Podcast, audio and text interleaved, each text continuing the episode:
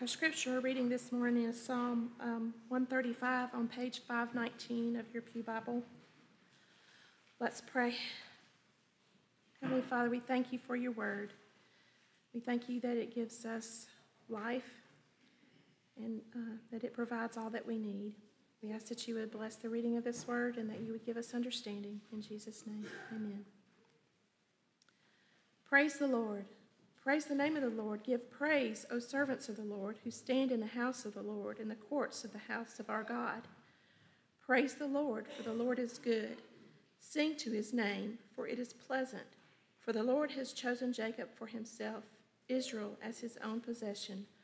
For I know that the Lord is great, and that our Lord is above all gods. Whatever the Lord pleases, he does in heaven and on earth, in the seas and all deeps.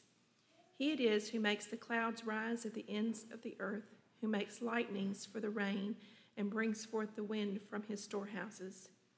He it was who struck down the firstborn of Egypt, both of man and of beast, who in your midst, O Egypt, sent signs and wonders against Pharaoh and all his servants, who struck down many nations and killed mighty kings, Sihon, king of the Amorites, and Og, king of Bashan, and all the kingdoms of Canaan and gave their land as a heritage, a heritage to his people Israel.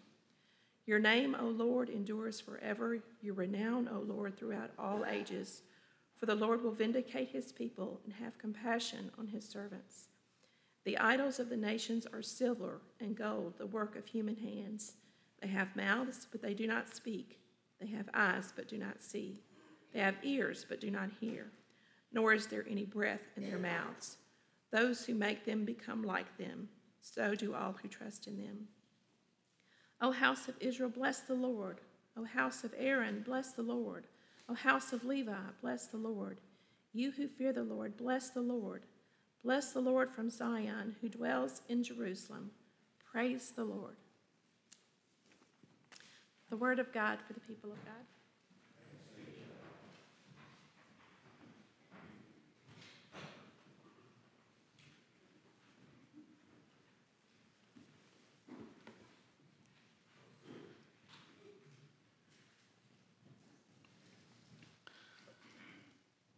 As we um, continue to look at who God is and God's nature, um, we're, we're, moving into um, some parts that are maybe counterintuitive, maybe not um, self evident, and um, maybe even a little more abstract. So, hope you had plenty of coffee and are ready to go. This morning, we're going to talk about um, God's self existence.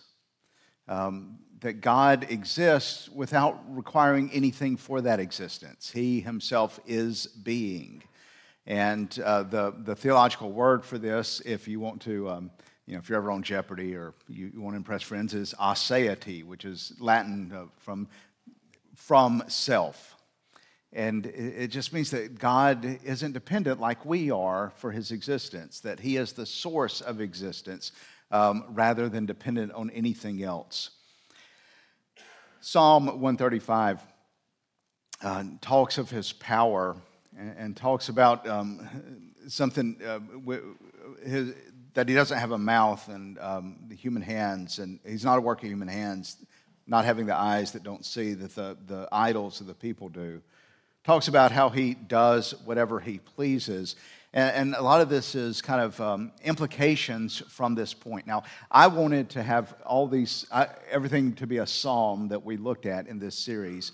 So, my, my main point of that clearly shows about God's self existence is um, kind of hidden in God's name. We're told, Praise the Lord, praise the name of the Lord. Um, and, and repeated throughout this psalm, praising the Lord and praising Him. And what I want to remind you of is that word Lord, if you'll notice in your Bible, is all capital letters, which means what the translators are translating is not the generic word for Lord, but they're actually translating God's name. And so it's just a reflection on God's name reminds us that God is self existent. You remember, Moses um, goes to the burning bush. He's commissioned to go and free the people from Egypt. And he goes and says, Who shall I say sent me? And what does God say? I am that I am. Tell them I am sent me. And so God's name, I am, Yahweh, is the name that's translated here. We, we reflect on the very name of God is his own existence, the source of existence. God is being, it is being himself. And that is so unlike us because we are creatures who have so many needs for our existence. Um, there was a, a, one of the trips um, back overseas. Um, I remember I had like several layovers and things didn't go well. Some of y'all can relate to things not going well in the airport, but you know, kind of went through all these things. And I was by myself and I'd been over, I think this is probably when I um, had been um, without the family for a month or so. And so I, I get off the airport. I, I, was hungry. I was thirsty. I was sleepy. Hadn't slept in a while. I hadn't seen family in a while. I needed, um, you know, to be around people. That tells you how, you know, hard up I was. I mean, I was just. And I told Robin when I got off that I felt like an experiment in Maslow's hierarchy of needs. It's like, what am I going to do first? Am I going to eat or nap? Or they suggested showering. So, you know, I was really in need. And that's who we are. We, we feel strong, but by the end of the day, we're tired, we get hungry because we rely on other things for our existence. We, we, we don't go a moment without air, without all this that's here that, that causes us to exist so that it we rely on God and everything God provides for us, we have our needs. And God is not like that. God doesn't need anything for his own existence. One of the things that reminds us is that God did not create us to fulfill something that was lacking in himself. God wasn't lonely and needed you. God wasn't um, needing someone to do things, and so he makes people. God perfectly fulfilled, perfect joy, perfect existence in himself. And so, what we see is that even the creation itself is an overflow of the abundance of being of God. Our existence is grace the creation itself is, is grace itself. It's an overflow, it's, it's not fulfilling a need.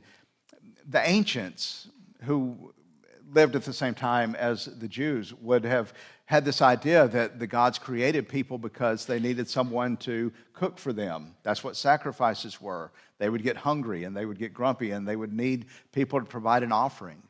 All, all the pagan uh, cultures understood that to get a God to do something was to offer a sacrifice and put them in your debt. So the idea that God somehow needs our praises or somehow needs our company because he's not complete in himself and, and that we serve this purpose for him is a pagan notion. It's not the God who says, I am. It's not the God of Psalm 50 that says, if I were hungry, I would not tell you, for the world and its fullness is mine. Do I eat the flesh of bulls or drink the blood of goats? Nothing of who we are is needed by God. And that is good news. Kind of counterintuitive because we, we, we think we're important. But it is such a good thing that God doesn't need us. One of the things is, that means your prayers can never be bargaining and negotiating with God. I confessed at Mount Carmel how at times in my life when I really wanted something, I would make little bargains with God. God, give me this, and I'll be a good boy, go to church. I don't think I had anything to do with the offering, but I would be tempted to do some, put something in the offering. If, you know, God brings saving back, we'll, we'll give more this year, tithe will go up. And um, some of them couldn't relate to the idea of negotiating. But maybe you've been there. Maybe you've wanted something so bad that you kind of have this idea of I pray and I offer something to God, but God doesn't need it. In other words, God doesn't do something to get something from us. God, as the psalmist says, whatever the Lord pleases, he does. He does his own will, not our will, because we have leverage over him. And that's good because his will is good and perfect. If I could somehow leverage and have something to negotiate with and get God to do something for me, I'm not perfect. My knowledge is incomplete. My will isn't good for all. And so, I mean, it, would not be good for us to be able to get God to do what we want. But maybe, maybe you haven't kind of thought that, you know, if I, if I get my way, I'll give something to God. But I think all of us, all of us kind of have this attitude of our own salvation is, I will be good. And I will, um, I will do what's right. Eh, I will, I will know what's right. In other words, in our heart is the idea that what sets us right with God is us doing something to get God to pl- be pleased with us, to be obedient, to make Him um, owe us something. And that, that's the idea of salvation of everyone is that we have to earn it. We have to um, know what's right. We have to do what's right. We have to uh, be sincere with our promises. And we, we come up with some way that we've done something to come to God, but God needs nothing from us. And so our salvation itself can never be negotiated, it's always a gift. The good news is because God needs nothing that we can, ha- we can give him, because God exists in himself with no needs, eh, that means all that we have from him is grace. That means his love for you is totally unconditional. Because what would he need from you? His love for you is only his love for you. It's only of his grace. And so we can, we can rest in that. And, and the more we get that, the more we understand that I'm not getting something because I've given something to God that he needs or uh, is lacking, that he's only overflowing to me, then I can change the way I look at other people. There's always the temptation of looking at people in a contractual relationship. I do this, you owe me that right? You, you provide this for me, and I'll give you this. Uh, we, we do it in our marriages, we do it in our families, we do it with coworkers, we do it with our neighbors. And if we get the idea of God's unconditional love for us because He needs nothing from us, then we can love people realizing He gives us all that we need. I'm, I'm not needing to get something from others, I'm, I'm getting it from God. I can mimic God in this of loving others with that same unconditional grace that I've received through Him. God is self existent. And He also means God doesn't depend on anything else, including parts. All right, so I'm going to move to something that isn't a clear verse I can point to. There's not, for everything that we believe, a, a, a verse that we can look up and say, ah, this is the, that. There's some things that come by good and necessary consequences. That is, logically, this follows. That's how we come to our understanding of the Trinity. Scriptures reveal aspects of God in, in Father, Son, and Holy Spirit. It tells us God is one, and we have to come to an understanding of the Trinity. And, and so, this next thing I'm going to share with you is kind of like that is that God is simple. Not simple to understand, not simple as in, you know, that, that um, uncle you kind of keep on the, the back row at Thanksgiving, not, not like that, but simple as in he's not complex parts. He's not put together by a lot of parts. We are put together by parts. We have body parts, right? We have, you know, arms, legs, heart, spleen. We also have different parts of our soul, our psyche, our, you know, whoever we are inside. Uh, we've known this for a long time. Like some people talk about the, the ego, the super ego, and the id, right? There, there's parts of us kind of, we know that we have a will, we have um, reason, we have um, desires, we have um, different aspects of who we are, so that there's a will, there's a desire, there's a reason, there's memory, there's imagination, there's all these things, and that's who we are. And we, we, we've seen the ways um, um, these things in us can be lost. We've, we've all had loved ones in our lives that physically they're in great shape. You know, they, they're, they're, they're healthy. Um, you put them up to all the metrics and, and they're whole, but their memory is gone.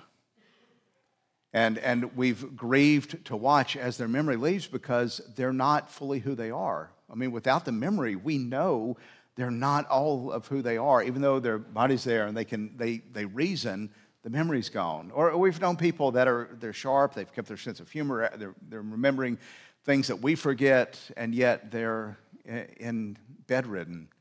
And there's parts of them that isn't fully who they are. That, that's because we are made up of these parts and these parts can fail. So here's the thing is if God were made of parts, then he would rely on those parts, right? You know, if, if, if, if God's omniscience and his eternity and his um, being all powerful were different parts that were all put together, then any one of those could fail. Here's the thing any of those would have to precede God. And there would have to be something that puts those together, right? So God is simple. In other words, He is one. So that when we see different aspects of who God is, His love and His justice, God truly is simply one. Think of the cover to Dark Side of the Moon. Those of y'all who are not Pink Floyd fans and do not have one of the greatest rock albums of all time in your you know, house, um, Google it later, but I'll describe it to you. It's an image of a prism. And what does a prism do is it, it shows the, the light shining into. I, mean, I can't believe there's not more Pink Floyd. Well, that'll be another thing. Okay. The light comes into the prism, and then outside of it is the rainbow, the different colors, right? So that's what we see. That, that's kind of an idea that, that we see the different aspects of God, His knowledge, His love, his justice as different things, but in truth, it's all that single ray of light. God is simple. His love is his justice. They're all the same. And, and why does that matter? Well, the first thing is the way we can lose who we are by losing part of who we are, God never can fall back into parts. No, no, aspect of God can ever fall. He will, he will never not exist. He will never um, be with his power, but without his um, wisdom. He, will never uh, have love, but lose his justice. All of who God is is simple it is being itself. And every aspect of who God is, is God. All that is in God is God. He is secure and he will never fail, and you can rely on him one of the big takeaways from that is that he is trustworthy because he cannot break apart. When your life feels like it's coming apart, when there are so many things in your life that aren't doing what you would think they should be doing and what you need for them to be doing, when, when it feels like you're coming to pieces, how good it is to know that we love a God who can never fall apart we fall to pieces and worship a God who can never fall to pieces because he is one. He can't break apart. But there's something else to it. It's not only remembering that God is secure and that he can't break apart, that we, but it's also, if there were aspects, these could be kind of in competition with one another. Like I, I have a desire to be in a you know, smaller size pair of pants. I also have a desire for Original Donut Man number two, donuts. That seems to win out every Sunday over those other desires. Maybe, maybe you've kind of had that where you've had a reason of something you thought through and you want to do, but then all of a sudden your emotions overwhelm that reason and you do things contrary to what you've been telling yourself you ought to do. Maybe there are things in your life, I mean, that you just have different desires and you're, you, you, you almost paralyzed because you don't know what to do. And, and who, who is to understand the heart of men? But we do know that there's aspects of us that go against other aspects of us. Not so with God. God is simple. Everything is a unity, so that there's not warring and contrasting parts to God. And this is helpful for us because there's a temptation for us to say, um, to, to contrast and say, you know, God's justice is here, but God's love is here. To say foolish things like, you know, I'm really not big on God's law. I just want, I just want to love. But God's law is love. That's why when Jesus summarizes the law, he says the law is to love God and love your neighbor. Law is love. To love someone is to tell them the truth. To love someone is not to covet what's theirs. To love God is to, um, to, to not misrepresent him. Or, or, maybe we say things like in the, in the Old Testament, God was like this it was, it was judgment and condemnation, but in the New Testament, it's love and mercy. And, but we can never contrast any parts of who God's revelation and God Himself because God is all one. It, it's all the same in, in God's will and who He is. And the fullness of this is shown in Jesus Christ. Because when Christ came, he showed every aspect of who Jesus was, as he, he showed compassion on people. Yet also, he never, never diminished God's law. Never, not any of it would pass away. He himself was something so attractive to bring crowds to him, and yet also parts of him that held firm in that same compassion that drove people to kill him. And we see the perfection and we see the fullness with the most clarity of who God is, of being simple, and when we look at the cross. Because on the cross, we see God's perfect justice. The law is fulfilled, sin is condemned and judged. He's not backed away and said, It doesn't matter. His judgment and wrath are displayed. And at the same moment and in the same act, his love and his grace and mercy is shown more clearly than anywhere else we see. In that same act, God's different aspects are all shown so clearly. And so that also shows us that this kind of mind bending stuff should just bring us to love and to depend and to worship and to trust as we look at the cross and we trust a God who is simple and who is self existence, and from that self existence, unconditionally gives out blessings to us. Now, unto him who is able to do more than we can ask or imagine, be honor and glory and power forever. Amen. Let us uh, please stand and state what we believe through the words of the Nicene Creed.